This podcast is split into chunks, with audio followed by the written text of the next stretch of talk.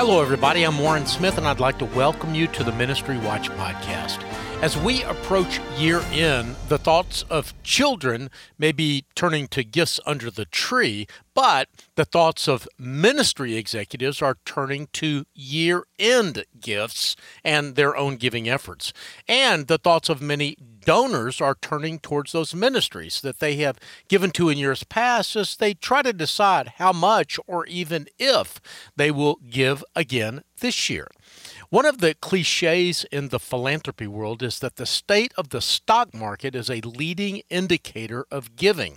A rising market doesn't cause increased giving, but historically it has correlated with increased giving. However, 2022 has turned that cliche on its head. This year has been pretty bad for all of the major indices in the stock market, yet philanthropic giving has held steady. And in some areas, it's even increased. Given all of these conflicting signals, I find this year's State of Giving report, put out annually by the Evangelical Council for Financial Accountability, to be particularly helpful. So I asked the two men behind the study, Warren Bird and Jake Lapp, to join me for today's extra podcast. Here's that conversation. Well, Jake and Warren, welcome to the program. And Jake, I, let me start with you. Uh, what are the big ideas here? What are the key findings that you guys discovered whenever you did this study? Yeah, Warren. Well, thanks for letting us be here. And I'll start with I'll start with the part one. It's the historical data is where I'll start. And the the big news is three percent. Uh, the typical ECFA member, from what we're seeing from 2020 to 2021, experienced a 3% increase in cash giving. So we specifically focus on cash giving. Uh, we can go into that later.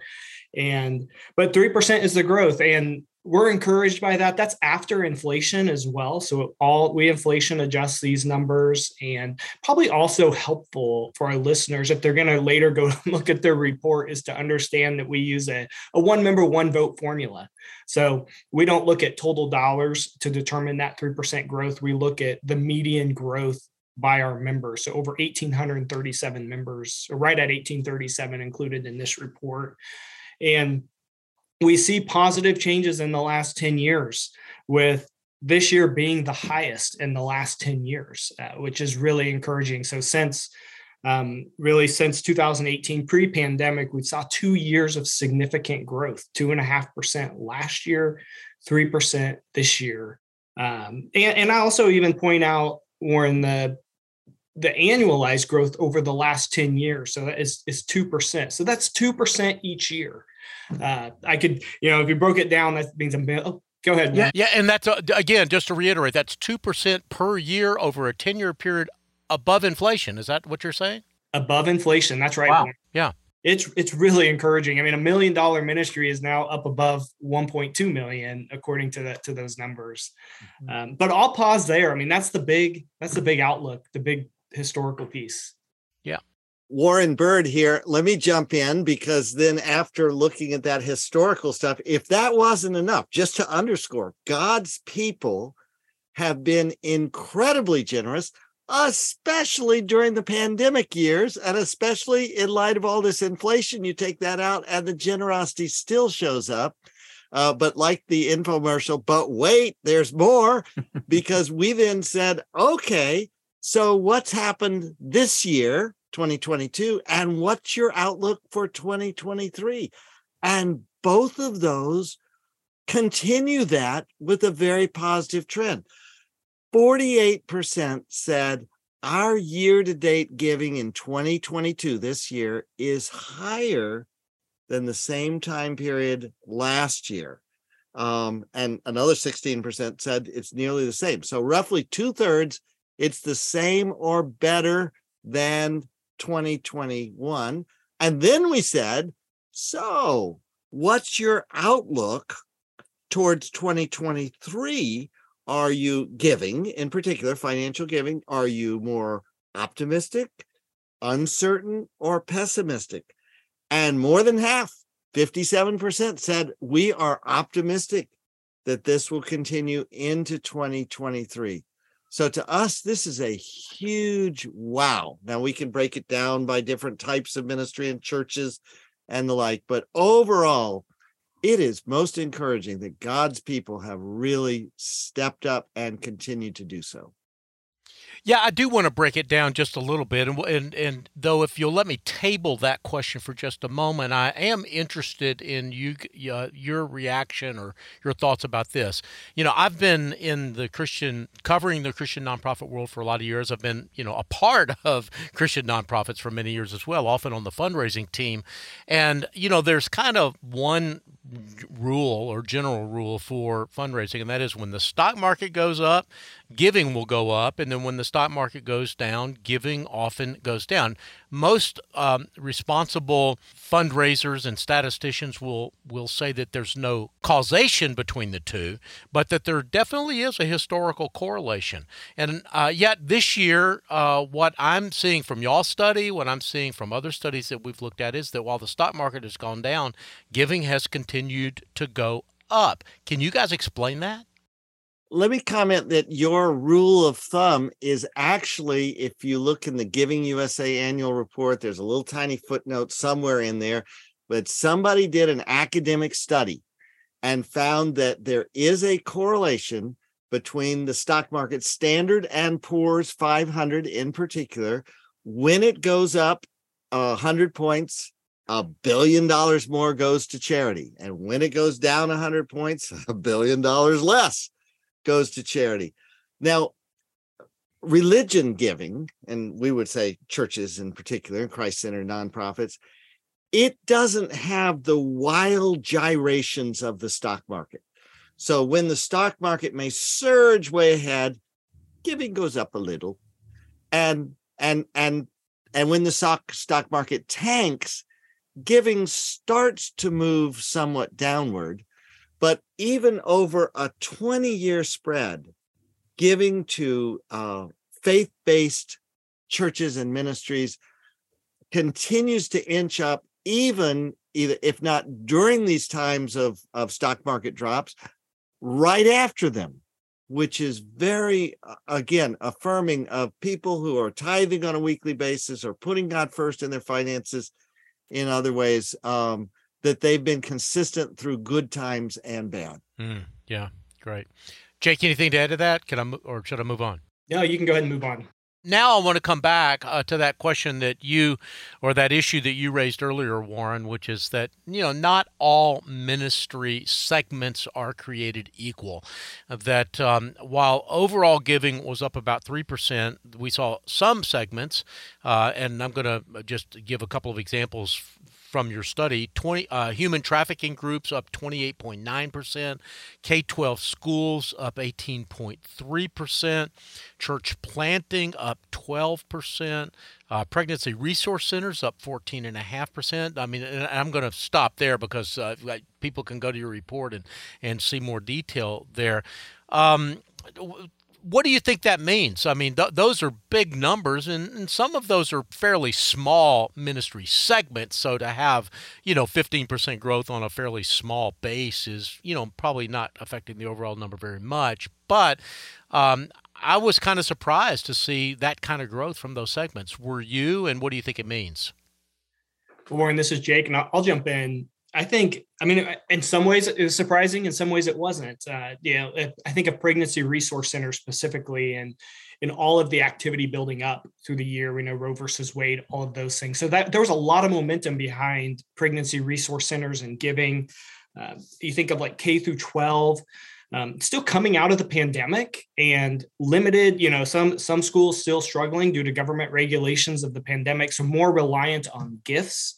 Uh, we saw that in both pandemic years of, of more reliance on on gifts to um, sustain activity and we saw that more uh, from 2020 to 2021 um, anti-human trafficking there's just a lot of momentum there. There's a lot of uh, a lot of people that are passionate about um, those ministries. And so, in those three that you mentioned, I think there's pretty good reasons uh, why. Uh, a lot of it is just the environment that we're in and what in in the push that's happening.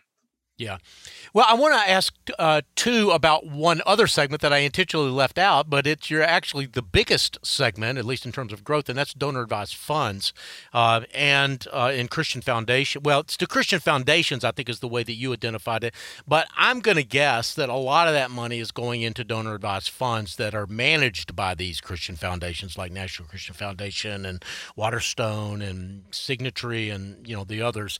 Um, and I kind of have a love hate relationship relationship with donor advised funds, and I want you guys to react and, and say more about it. I think donor advised funds are a fantastic tool for high capacity givers to manage their philanthropy and manage their overall finances and tax picture. I do worry, though, that a lot of money goes into donor advised funds and I won't say never comes out, but doesn't come out real quick. It takes years and years for that money to come out.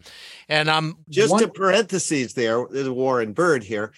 Um, the studies of donor advised funds during the pandemic and their grant giving absolutely surged in that a lot of people said, honey, we've been saving that money for a rainy day. I think global pandemic equals rainy day. Let's take the money out of the DAF and put it to good use in one of these charities that we we know and have been following. So record numbers of giving through the DAFs.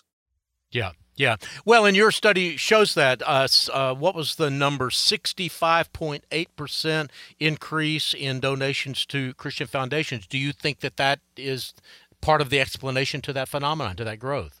I think we could speculate and say yes. I mean, you know, the foundations have a lot of activity. So without knowing specifically what their breakdown is across the board of contributions but just in all the other surveys and all the other research that's been done i think it's i think it's pretty good to speculate that a large percentage of that growth is to the popularity of donor advised funds and and like warren said while 65% growth in foundations the the grant making coming out of those foundations was also at record levels. Uh, hmm. so more money going in, but also a lot more money going out.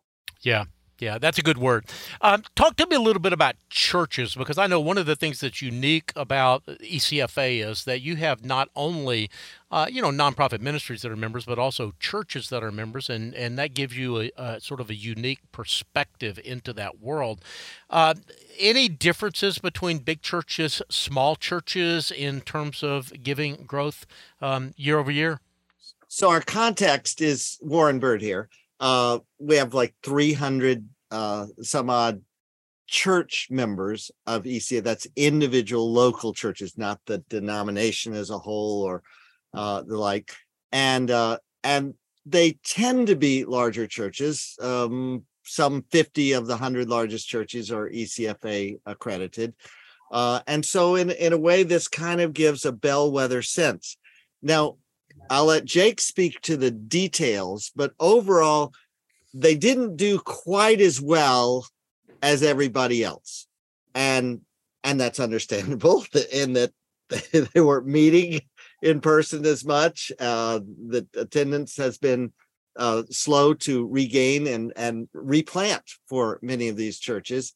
Um, that there have been challenges and and uh, and so we were actually delighted that it ended up as well as it did for churches uh, but they didn't quite compare as well to everybody else mm-hmm. jake you want to put some more flesh on that yeah sure and I, I won't share all the details because I, I, know all the details are in the report but mm-hmm.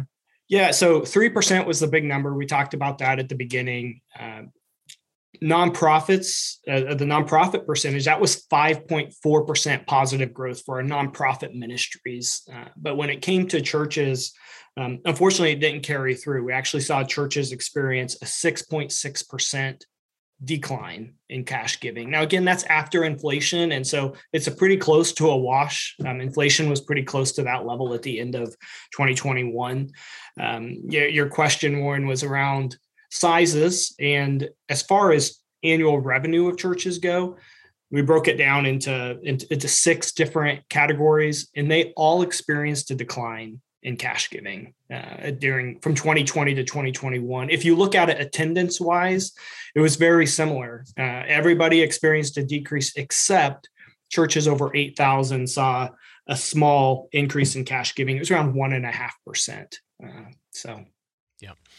Uh, one of the things that jumped out at me about um, some of the information that you released, and I, and I don't, I don't know whether this was uh, part of the study that you you know that you asked about or uh, asked, but but it showed up in the data, so I'm going to ask you about it. Um, I was really interested to learn that ECFA members received more than 19 million dollars in cash donation. 19 billion, 19 billion dollars. Let's let's underscore that B for billion. That's right. In uh, 2021, but they also received 11.3 billion in revenue from fees. In other words, stuff that they do that they're getting paid for. I don't know if it might be books, might be seminars, might be conferences, whatever it might be. That was a that was a I mean I knew that that was a number. I mean a non-zero number, but I had no idea that it was as large as it was, 11.3 billion, and that's that's uh, revenue from fees and investment. So I guess that would be investment income as well, and then 4.7 billion from in-kind donations. Um, got anything to say about that? What what can you help? What can you say to help me understand those numbers? Warren Bird here. Let me jump in first, and then Jake, you can give texture. There's all kinds of varieties within ECFA members. For example, the kind that's a child sponsorship, they are about 90 upper 90 percentile dependent on cash donations. That $37 a month you give to sponsor your child or whatever. That's pretty much where all their income comes from. So that's cash donation. On the other extreme, let's take a Christian college or something that has tuition as the lion's share of its income comes in and yet receives donor money as as a way of offsetting the tuition but that's not the model they're not they're not structured to be primarily uh, donation dependent and then you've got everything in between got it yeah that makes sense Warren, Warren Bird, I think you answered that great. I, I don't think I have anything additional to add. Excellent. Well, very good. Well, um, the the other thing that I wanted to ask about, maybe as we're kind of wrapping this up, is that uh, you asked some sort of non-monetary questions about you know what what are some of the challenges facing um, Christian ministries and nonprofit uh, leaders now and in in the near future, at least what they anticipate will be in the near future. And one of them was just finding people, finding volunteers, finding employees, staffing issues in a really tight labor market. Can can can you flesh that out a little bit? Can you give me some numbers and and tell me what you're seeing there? I will, but I'd like to say one even ahead of it that, that we built into the subtitle of our report to say giving is up, but so is need. Mm. In that we ask people the question Have you, has your church or ministry observed an increase in individual and or family needs in 2022 compared to 2021? And 78%, four out of five said yes and then we said, okay, if you said yes, do you attribute a portion of that to inflation? And 71% said yes to that. So that means my church benevolence fund, uh, the soup kitchen that I'm running, the homeless shelter that I'm doing, all of that is seeing an increase in need, um, which then calls for more volunteers and more staff and all the uh, within my financial limitations. So um, it, it's a it's a tremendous time of opportunity uh, for Christian groups, and I'm I'm just so glad that they're responding to it. Now, then we said, so where where are you facing challenges? And uh, Warren, this is what you alluded to. Are you finding enough donors? Are you finding new donors? And the one that they struggle the most with, are you finding new major donors of 10,000 a year and higher and 63% said yes. Now, frankly, I think if we had asked them that any year, they'd they'd be saying, "Yes, I'm still looking for those deep-pocketed people who love Jesus." Yep. Uh, but the one that that sort of didn't surprise us, but we want to document was, "Are you having trouble finding new staff?" And just over half, 53% said yes. And what about volunteers? 45% said we're struggling to find enough volunteers. So to me, this is, you know, to use a church example, um, people are now willing to come back or to come and and this that safety barrier we've crossed but i don't know quite if i'm ready to invest the second hour crawling on the floor with uh, three year olds and changing diapers uh, I, I don't I don't know if I'm ready that I've changed my lifestyle that much to jump in whole hog. And uh, God willing, that's coming. Yeah, sure. You bet. Well, guys, I really appreciate very much uh, the time that you spend and also the time you spend on this study. I mean, it is a robust study, a lot of data crunch to give us the um, meaningful insights, actionable insights that you were able to put in your report. So I'm grateful for that. I'd like to kind of end with just, you know, asking this question anything that I'm not smart enough to ask that, uh, you know, based on your deep, robust, I'm guessing now year long or even years long uh, exposure to this data. Um, anything that uh, I'm missing or that uh, you think is particularly important that you want to highlight? Jake, I'll start with you. Yeah, no, I'm happy to jump in. And I think I would highlight with piece of how to use the how to use the report and because it is like you said it's a it's a robust amount of information and covers a lot of ground and we tried to cover as best as we could in I don't know the last 10 or 15 minutes. But it, I think it's important to answer the how. How how do we use this? And maybe I'll start with a couple, and then uh, I'll let Warren even share his thoughts. But I think number one is is I'll focus on the comparing and benchmarking aspect of of what this report can be used for.